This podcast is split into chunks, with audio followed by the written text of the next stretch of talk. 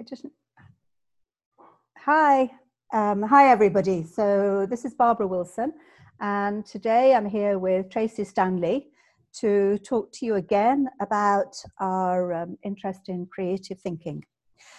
Now, as you know, we've written a book full of tools and processes that teams, individuals um, can use to help them solve complex problems. Some of the tools we've developed and others have been borrowed from others. One of these tools is Edward de Bono's Six Thinking Hats. And I've got Tracy here to tell you a little bit more about that. So, Tracy. hi, Barbara. What, hi, hi, Tracy. What is the Six Thinking Hats tool? Okay, so um, it's um, as you said, it's a bit of a classic tool. It was developed over 20 years ago um, by a great thinker called Edward de Bono. And basically, I guess I'd like to introduce the tool by getting you to think about a time when there was an opportunity or a really complex problem and you're kind of overwhelmed by all your thoughts and feelings about that problem. And the reason you might have been overwhelmed is because you had so many multiple reactions. You could see the good parts to it, the scary parts to it, the parts where you didn't have the information. Um, and you got a bit stuck because you got overwhelmed by these different feelings and reactions. Now, what the Six Thinking Hat does, it, it basically kind of categorizes and separates our, our, the information from our feelings, from our thoughts, from objective and from subjective data. And we look at each of those, I guess, categories one at a time. And it actually improves the effectiveness of the process, whether you're doing it on your own and you can do it on your own. Um, in fact, I recently wrote uh, an article thinking about the whole coronavirus problem and the different ways I felt about that. You know, what were the facts? What were the risks? What indeed were the opportunities? And I actually used the tool to walk, you know, the six hats of the tool, the six ways of thinking, to think through how I saw opportunities and problems emerging from this huge global complex problem. So, um, what Edward de Bono suggests is always that you put on your blue hat first, and your blue hat is really, you know, what is your objective for the problem or for the opportunity. Um, and it's a hat you put on at the beginning and you put on at the end, because of course, like all conversations, you're going to be going through different places. So it's where you start from, and then once you've had all your your thoughts about the problem, you come back and say, what was my objective, and what have I learned, and what am I going to do to to move forward on this problem or opportunity. So that's the blue hat, and then you put on your white hat, and your white hat is all the facts and figures. I guess the information, the objective information that can be, you know, sourced by everybody, and we can all see how it's been gathered. Um, and at this stage, it's no opinions. Opinions come later. It is just facts, uh, which are sort of uh, neutral and objective. Once we've got all that data, and you may actually have brought that data with you to a meeting, or you already may have it uh, in a file, you can then put on your red hat. And uh, people often like to spend a lot of time on their red hat because this is when you're talking about how you're feeling.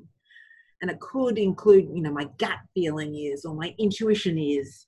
And you don't have to rationalize it. It can be beautiful, it can be ugly, it can be warts and all. But this is the chance um, through this process in that six hat thinking to, to put out put out your sort of your, your emotions and your concerns. And can even talk about, well, you know, I feel angry by this idea, and this is the right place to do it. So we, we do it, we all talk about it, and once we've all said our piece, or if you're doing it individually, you think you've got it all down, you take your red hat off and you put on your black hat. Now, your black hat is thinking cautiously. It's when you sort of say, well, what are the risks associated with this problem or opportunity? Perhaps if I take a particular direction, these might be some outcomes which might cause me this sort of pain. And it might be that you actually have information missing here, and that's okay. So just write down what you think are the risks associated with a future path related to that opportunity or to solving that problem. Once we're finished with our black hat, we put on our yellow hat. And this is when you think about the idea from a positive perspective. So what are the what's so great about this idea?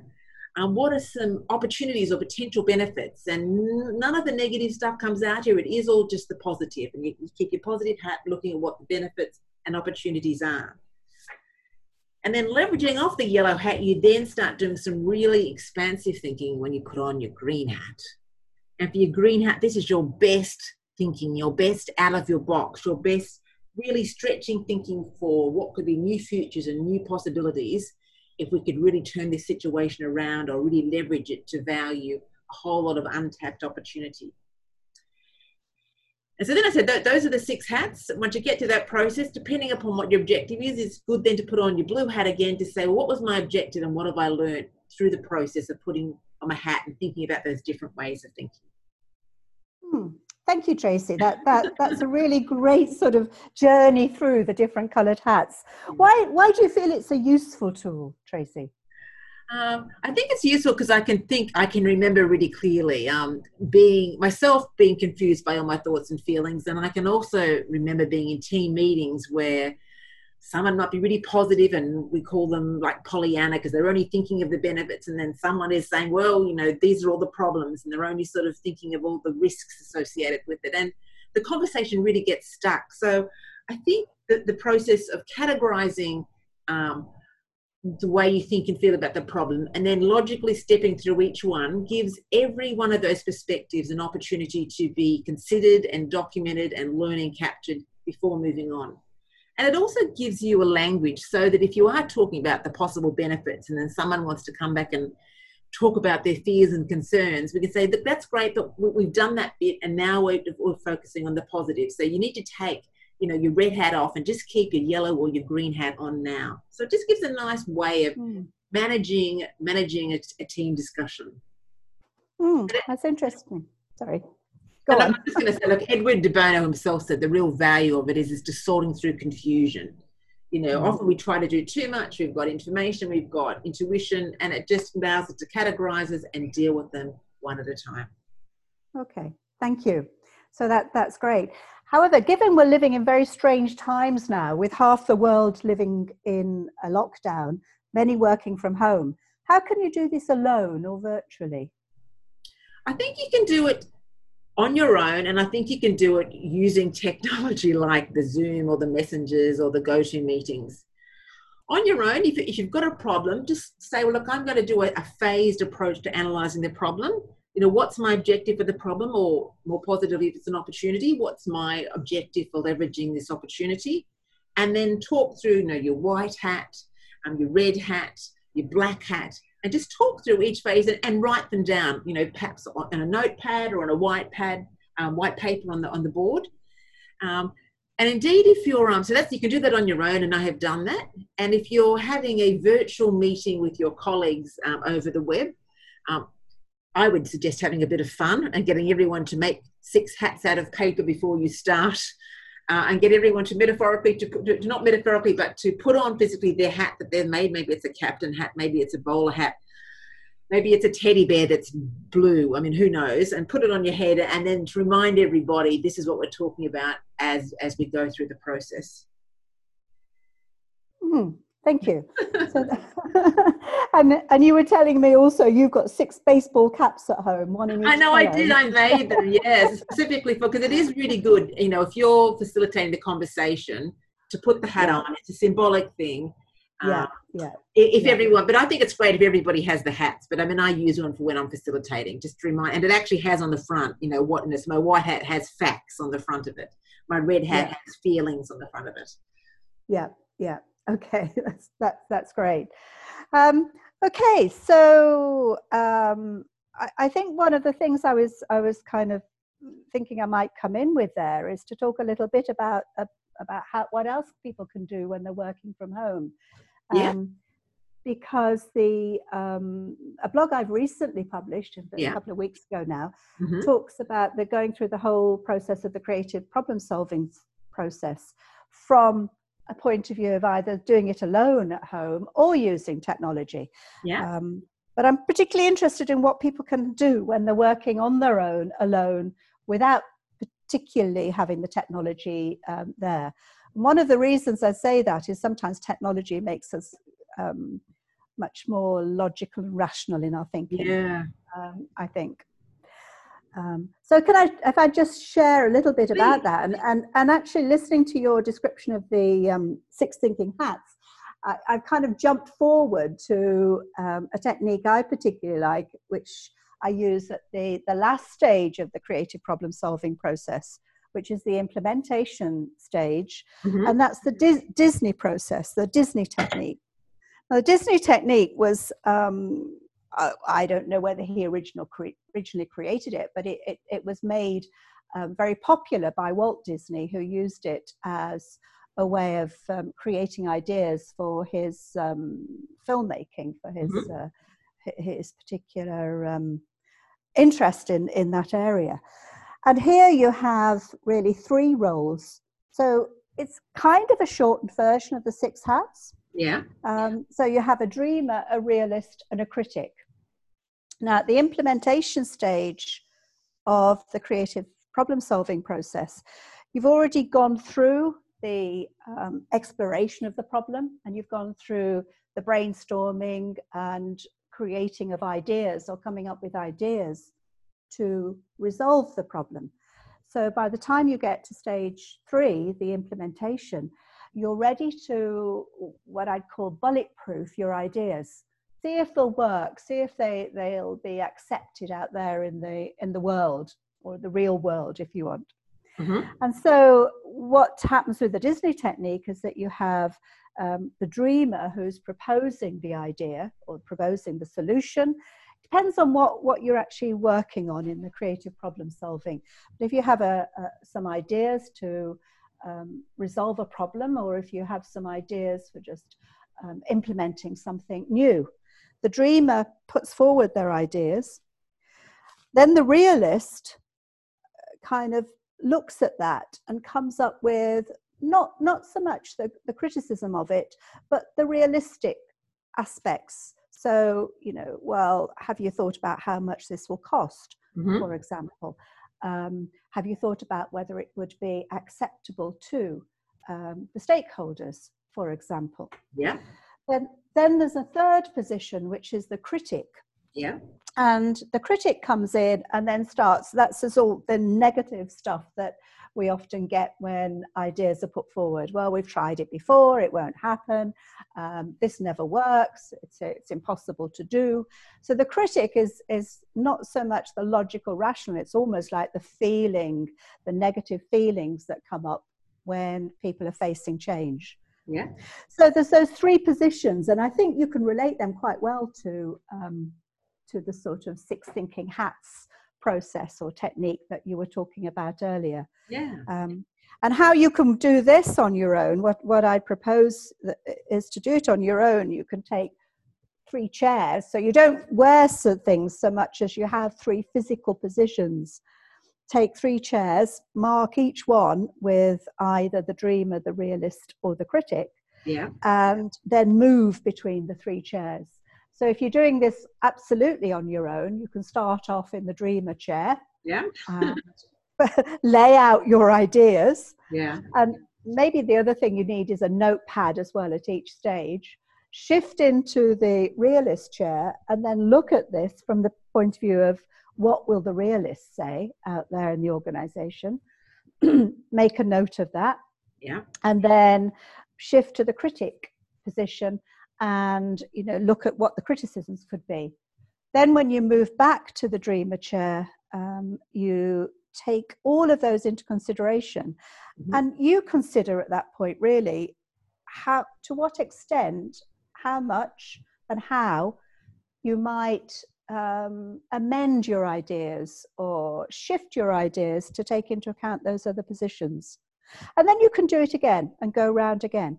It's a kind of bulletproofing. So I just thought I wanted to add that in, Tracy, because it, it links quite well with um, with what you were talking about with the the six thinking hats. I think it's another um, pared down, but it's a way of bringing something like that into the creative problem solving process as a whole. Absolutely, they're both they're both used interesting metaphors. You know, putting on a hat, putting on a new way of mm. thinking, or putting stepping into a role. And perhaps yeah. the Disney technique, people people can perhaps imagine a dreamer or a critic, and they can imagine those people more easily, perhaps rather than just thinking through, well, what's the process that I need to sort of focus on now with my black hat on. I don't know, just comparing yeah. the two methods. Yeah, yeah, yeah, absolutely. So, Barbara, could you tell us a little bit more about the, the beginning stages of the creative problem solving process and, and walk us through um, how people would use that process? And we've sort of jumped kind of to the end. Yeah, um, I, I think the, um, the, the three stages really start with uh, the, the, the first stage is to explore the problem. Now, normally, I would always recommend that the uh, creative problem solving process is, is carried out with a group of people or with a team of people mm-hmm. if, if that group is concerned with whatever the problem is. However, um, if you're looking at this on your own, then there are tools and techniques you can use to work on that are uh, that can look at that part of this, that stage of the process. So, for example, exploring the problem, you could draw a rich picture. Now, in, in, the, um, in my blog, I've recently published, I do um, talk about how you might do this. So I'm not going to go into the details here this morning. Um, however, w- what, um, what you could do is, as I say, draw either as a rich picture or uh, in any way that you feel is appropriate, draw your impression of what the actual problem is. Um, in doing that, you're really capturing sort of intuitive ideas rather than any rational thinking um, mm-hmm. that might go around on around the problem. Yeah. Um, you can also, I mean, if you can then share that with somebody uh, through technology, through um, taking a photograph of it and, and, and sending it to somebody to say, you know, what are your reflections on this? This is my, this is my um, this is my vision of, of what the problem is right now yeah. how, how do you respond to that then all the better um, so you can start to do things like that you can you can also use mind mapping and there's mm-hmm. various um, techniques like that, that that are available at the second stage which would be brainstorming it's quite hard to brainstorm on your own, and I accept that. Um, however, you could also use things like metaphor and thinking about, you know, well, in what way is this problem um, like, or is, in what way is this problem like a, um, like a, like my garden right now? You know, a, a, little bit messy, a little bit, you know, it, what does it require? And you can start to sort of think about how you could see the problem differently by relating it to a metaphor. So you could choose any metaphor. You know, I've got a mug in front of me. How is my problem like this mug? Well, you know, it's it's tall. It's um, it's quite bounded, yeah. um, uh, and it doesn't it doesn't allow leaks coming out of it uh, because it holds liquid. And I can think, well, what does that mean in terms of my my problem? Mm-hmm. Um, so you could do you could use techniques like that on your own. I know I, I accept they're a little bit more difficult, um, but they can be quite fun to do. So there are there are things you can do. Um, find that that are, and I've explained a little bit more about this at each stage of the uh, of the creative problem solving process. Um, and then in the third stage, clearly the, the implementation stage becomes a little bit easier because I think that's much more of a, a logical, rational stage than the, the two earlier ones. And I think we're much more inclined to work um, logically and rationally when we're on our own than um, perhaps creatively. Okay.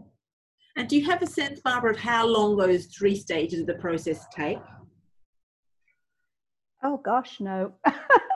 it really de- it really depends on what the problem is. If you've got a really messy problem, they can take quite a while. Yeah. Um, in the book we've written, um, uh, Creativity Cycling, I use an example of the um, climate change, which yeah. is a fascinating one, particularly in terms of what's going on right now with the lockdown um, in many countries. But I think to, to resolve or to come up with solutions to that is such a complex issue with so many partners, so many people involved in, in a kind of part ownership of the problem globally. You could not, as we've seen, you could not solve this quickly at all, and it can take it can take um, a lot of time to to come up with solutions, to um, bulletproof them, to get acceptance. Um, so that's that's one side of it. Individually, we have problems that we can probably resolve fairly quickly, and sometimes they don't even need creative problem solving. But to do something, uh, you know, I, I've I've done creative problem solving sessions with people. I've facilitated them where you can work through a fairly complex problem in a day. Um, and you could do this, you could break this into, into parts and say, um, spread it over a few days or, or even a few weeks if you can only meet a couple of hours at a time. Um, but it, it really depends on, on the size of the problem. Yeah. So, what I mean, I think what's important there as well, which is perhaps something I hadn't mentioned earlier in all of this, is that in creative problem solving, you really need to allow ideas to incubate.